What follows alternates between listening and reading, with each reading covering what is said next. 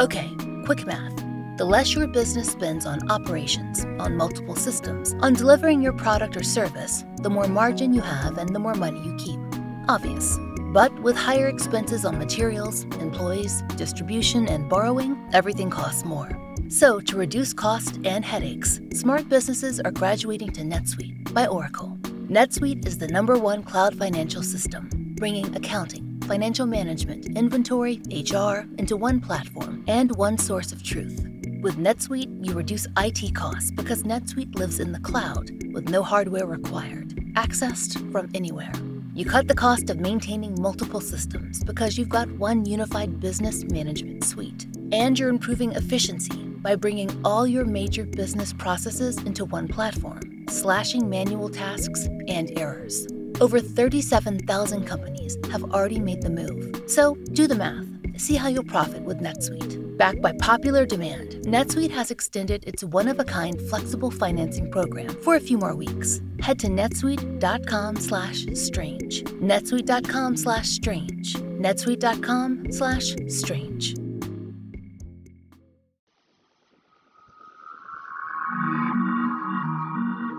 I'm Laurah Norton, and this is One Strange Thing, the show where we search the nation's news archives for stories that can't quite be explained.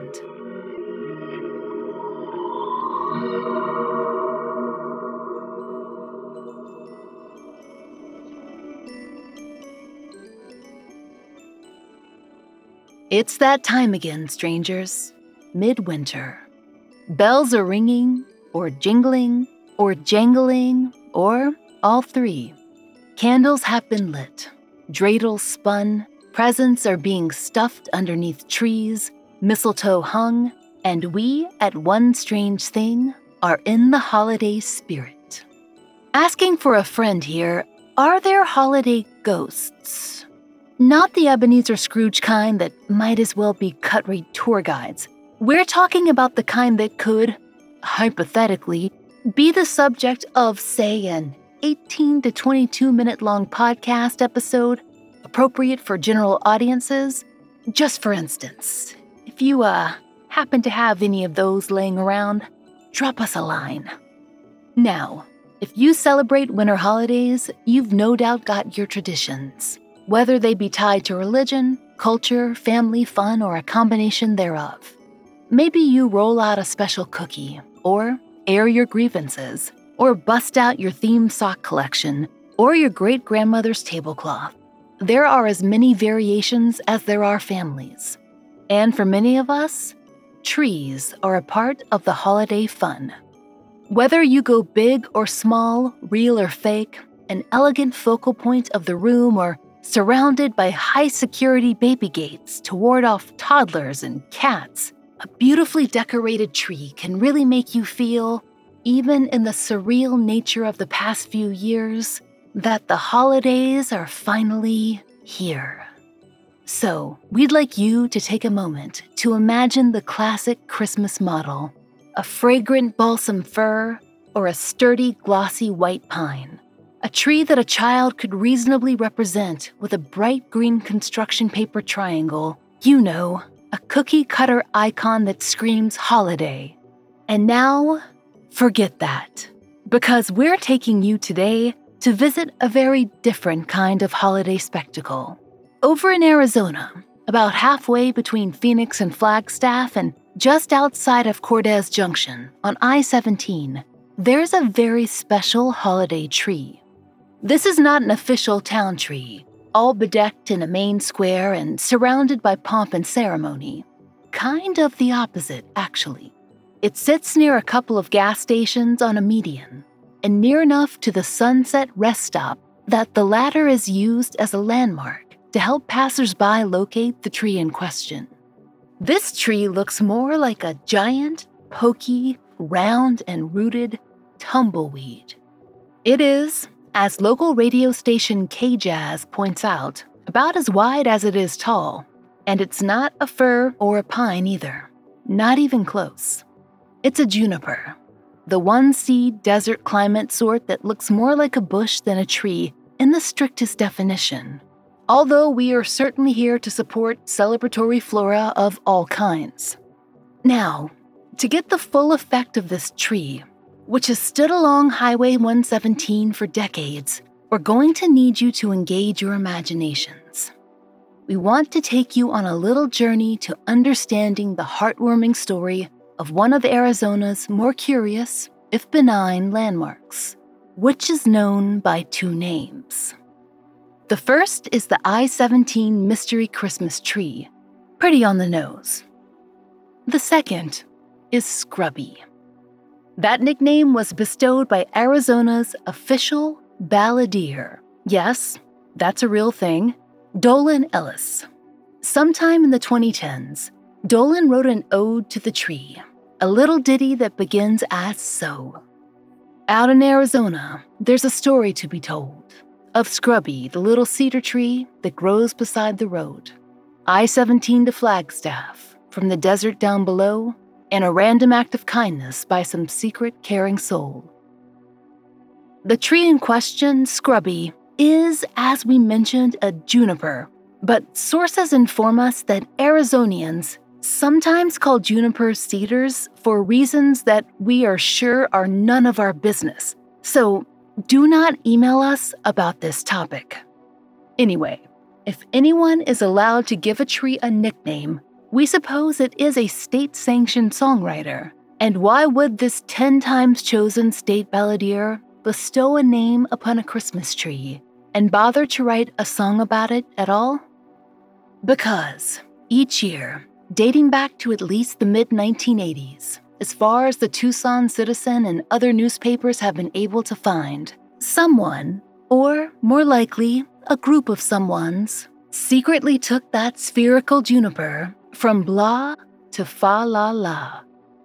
Per the Arizona Republic, most agree the decorating begins the weekend after Thanksgiving, though some sources say it happens as early as the night of, and that the ornaments are a mix of homemade creations, repurposed thrift store finds, and outsized store purchase wonders.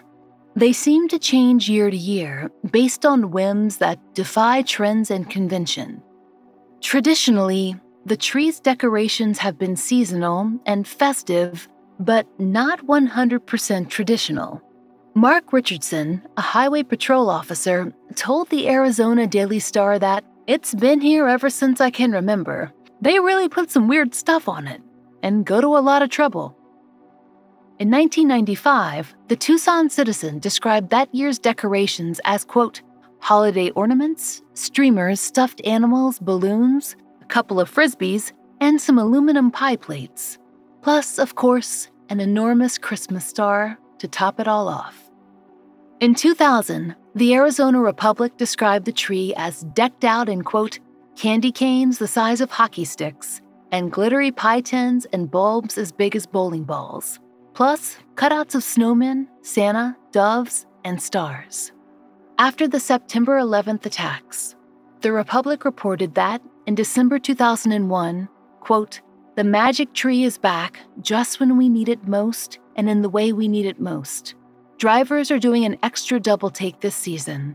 The decorations are red, white, and blue. And in 2013, CBS 5 noted that, that year, it was festooned with glass ornaments, stuffed animals, flags, bells, bows, and tinsel garland. A Flagstaff resident, Jeff Chastain, told the station, Every holiday it's changing and it's very elaborate. Jeff Chastain seemed to have been correct.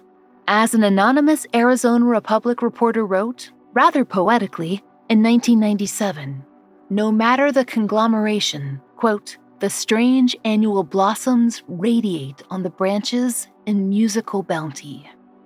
Now, you might be thinking to yourselves, well, okay, podcasters, it's a strange place for a Christmas tree, and fair enough, it's a weird tree to choose for a holiday display, and all the stuffed animals are a little wild, but the pie plates are actually a pretty good idea, really, if you're shooting for reflective.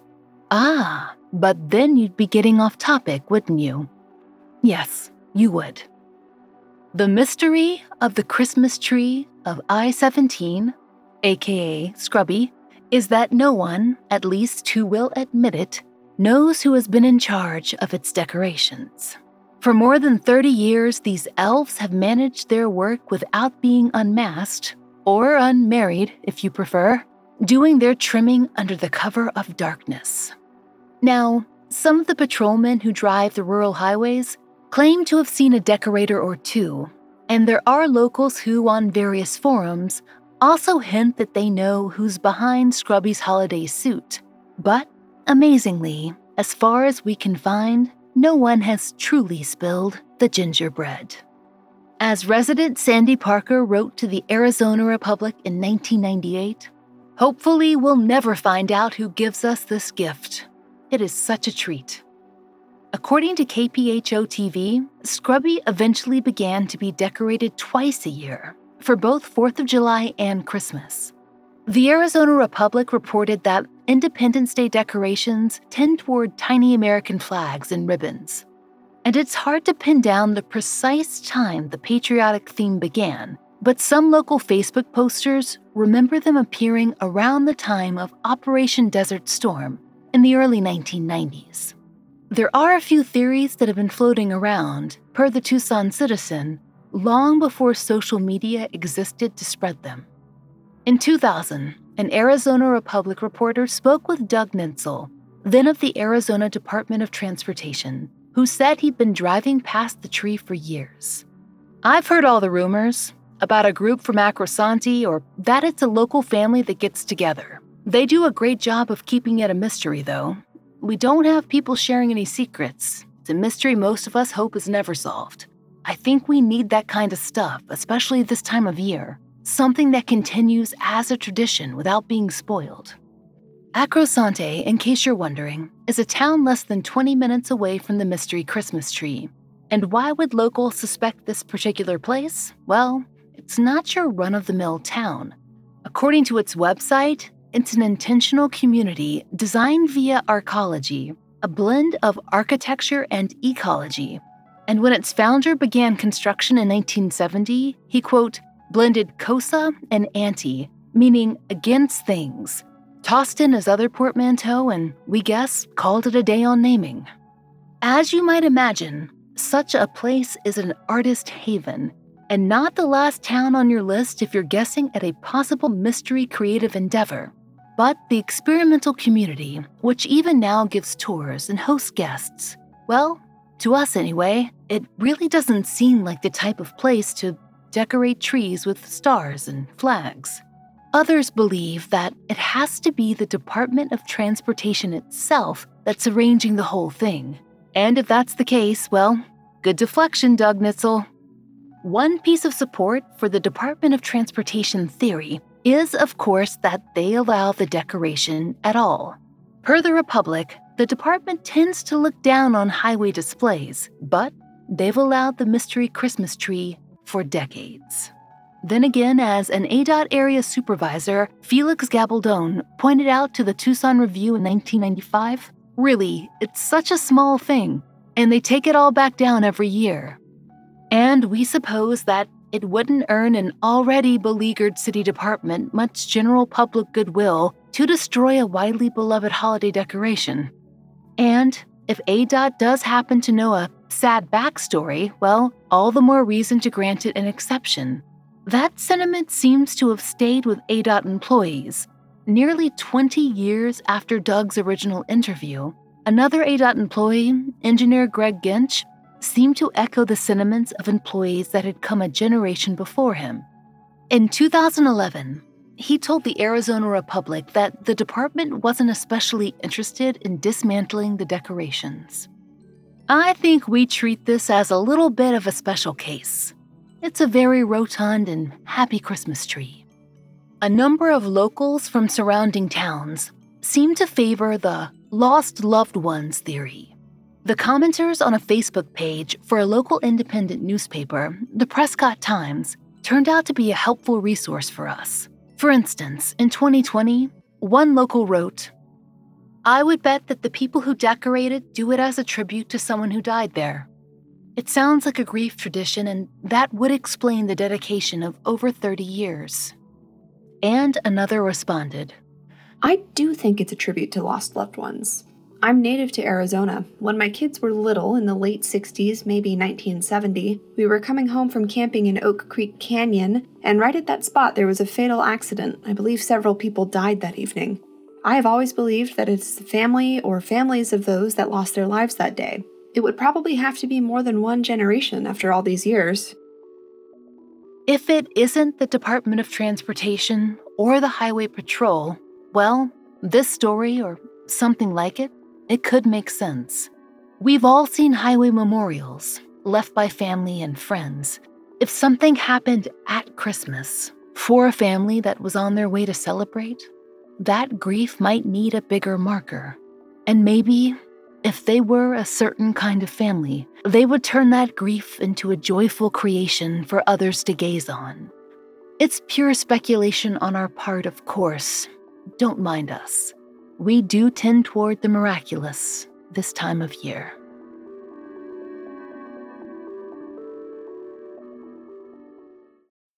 Looking for creepy stories? Then we might have a podcast for you. And now, presenting Rattled and Shook. Rattled and Shook is a weekly podcast that features new scary stories every episode, kind of like this. I would hear her say things to me inside my head. I couldn't get around him. I was trapped. The other guy started to get pretty agitated. He grabbed my grandfather's oxygen hose and he cut off his oxygen. Then I started thinking, well, you know, who would be hanging around in this nowhere forest, in this nowhere area? And that's when I started looking more closely. And that's when I noticed there were several shapes and they were slowly working their way toward me as they were moving from tree to tree. New episodes of Rattled and Shook are out every Thursday. Listen for free on Apple Podcasts, Spotify, or wherever you get your podcasts. Although things went well for the Mystery Christmas tree for many years, it did eventually face a threat an off season one.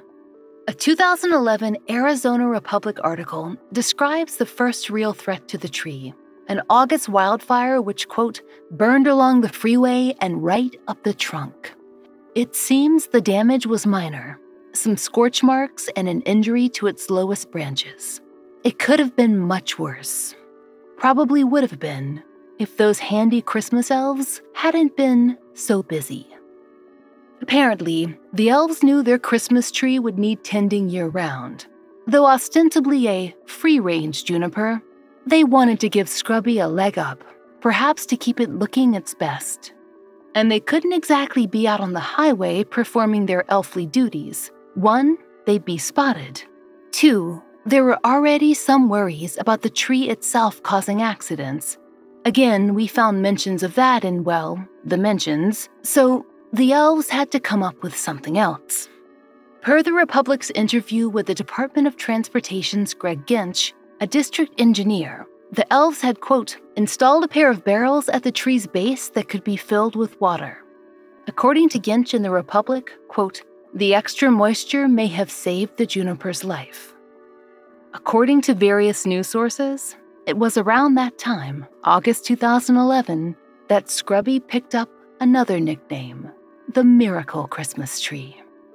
It seems that after the 2011 fire, the decorators ran a little late, to be expected considering the wildfire had just been put out, but eventually they got back on track. But then, in August 2019, the mystery miracle tree itself needed a miracle because a brush fire threatened it for a second time. Things seemed hopeful. Per the Arizona Republic, quote, the Daisy Mountain Fire Department tweeted about 3 p.m. Friday that they were able to save an infamous Christmas tree along I 17 from the fire. Crews had apparently made an effort to protect Scrubby as they worked to fight the blaze. Several news sources published photos of the firefighters posing with the tree, which looked thin and frail, not a good sign for an evergreen, but still standing. Some damage had been done to its branches and maybe to its spirit. It's hard to say. But as far as we can tell, the decorators continued their work through 2019, even as commenters on various websites began to remark that the mystery Christmas tree looked ill or even burnt. There seems to be proof that in 2019, the tree wore its star. Its elves weren't willing to give up, and Dolan Ellis's cheery tune was played at a store nearby the tree itself, a little local establishment that also sold copies of a children's book dedicated to the story of Scrubby itself. If we stopped right now, friends, we'd be leaving you with a nice, cozy mystery of a little, or, well, fairly big tree that, while tattered, got to star in its very own song and hyperlocal phenomenon. Except for one strange thing. In December 2020, stories appeared stating that, for the first time in anyone's memory, the mystery Christmas tree had not been trimmed, all merry and bright. It seems the elves had gone back to the North Pole, or maybe abandoned us altogether. Poor Scrubby was looking very lonely. The Arizona Republic ran a photo taken by local Gary Miller, who shared his image on Facebook. Based on his photo, in December 2020, the tree stood ragged from the 2019 fire, an evergreen gone bare. There were a few decorations, possibly left over from the 4th of July, that seemed to be strung along the inner seams of its twiggy skeleton. Someone on Facebook described them as Halloween decorations, but we don't have verification of that. We can say that the clearest is a smallish American flag, very tattered, that still clings to an upper branch. So it's possible that not only did the Christmas decorations not go up, but maybe the 4th of July decorations never came down. Was Scrubby too delicate, too injured to receive decoration? Or had the strange shape of 2020, the utter shift of the world, carried away the elves' cheer? Or had the onslaught of the pandemic, the lockdown, or even personal illness rendered them unable to attend their duties. It's hard to get a sense of what locals really think about the sudden lack of tree trimming. Both in the comments on news articles and local websites, stories vary.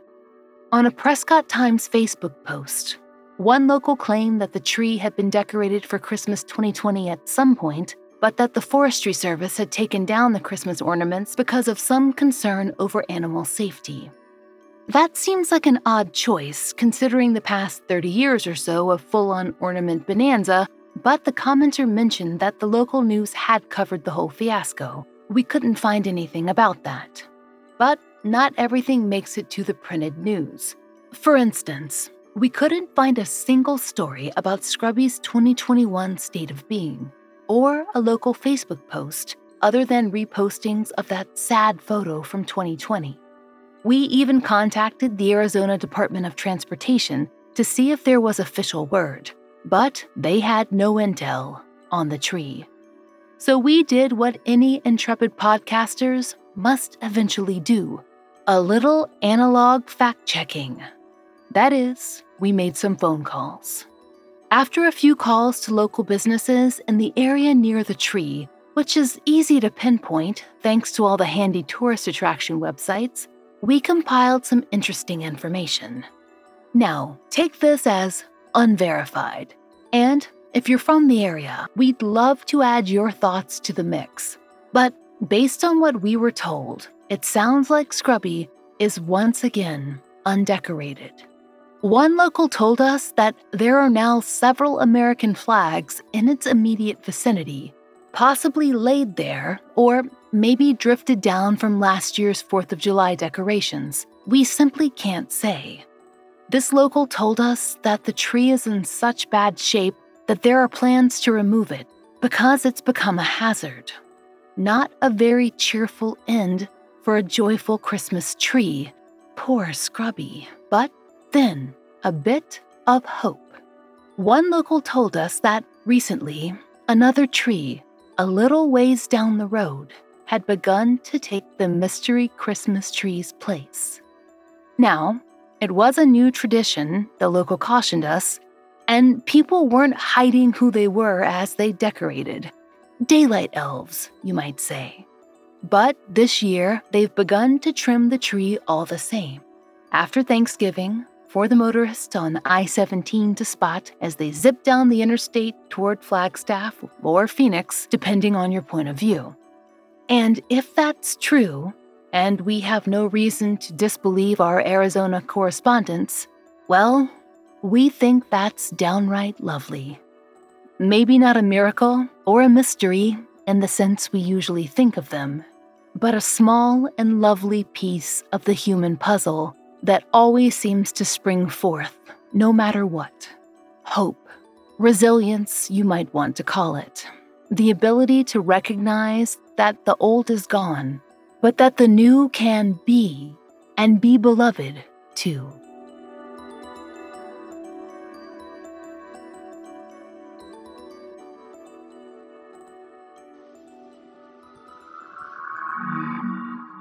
We hope you'll join us January 18th for another real life story from the fine print of America's local papers.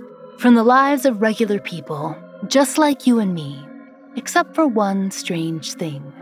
Oh, and strangers. One Strange Thing is an entirely independent production. To support the show and to hear more of the entirely true and enticingly peculiar, join us over on Patreon. There you'll get ad free early releases of our regular episodes, full length bonus episodes, blogs, and monthly live streams, all for five bucks a month. We hope you'll check it out. There's a link in the show notes.